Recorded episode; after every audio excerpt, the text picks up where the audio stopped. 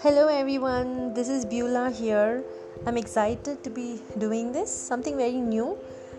And 2020 has been a year of new, everything new, right? Amidst all that despair, amidst all that confusion and chaos, truly all of us, I can say every one of us has experienced God's goodness, His kindness, and His very presence in times of trouble. All right, so this is something that I had just. Uh, forwarded in a sisters group in my church and i just want to discuss that over here share it with you all whoever is listening. So this is um, not a true story but it's an analogy kind of a thing. So the basically you know we all know about the shepherd and the sheep and how well he takes care of his sheep. But sometimes what happens is the mother herself